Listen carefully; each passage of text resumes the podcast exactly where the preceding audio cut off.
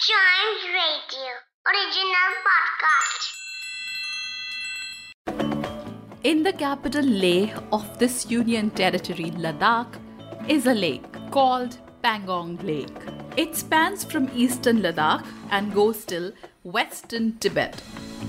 There are five sub lakes there called Pangong Tso, So Nyak, Rum Tso, and Nyak Tso. Rum Tso are twin lakes, thus making it five lakes altogether. This lake is an endorheic lake, which means that there is no outlet of water from this lake to any river or stream. All the water is collected in one place.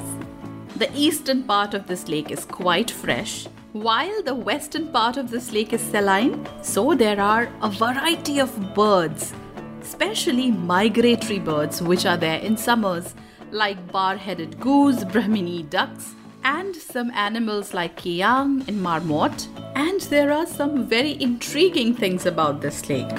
One of which is that the water of this lake changes colors.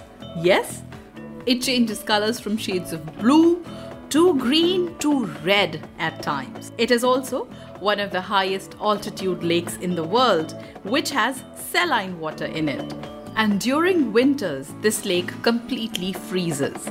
So, if you plan to visit this lake, just make sure that it is till one point, specifically Spangmik village, where Indian tourists are allowed to visit. The blue water against brown mountains looks totally ethereal. If you want to see this, do take a trip to this place. To know about other places from different parts of the country, listen to more episodes of this podcast, which is Trunks and Wheels.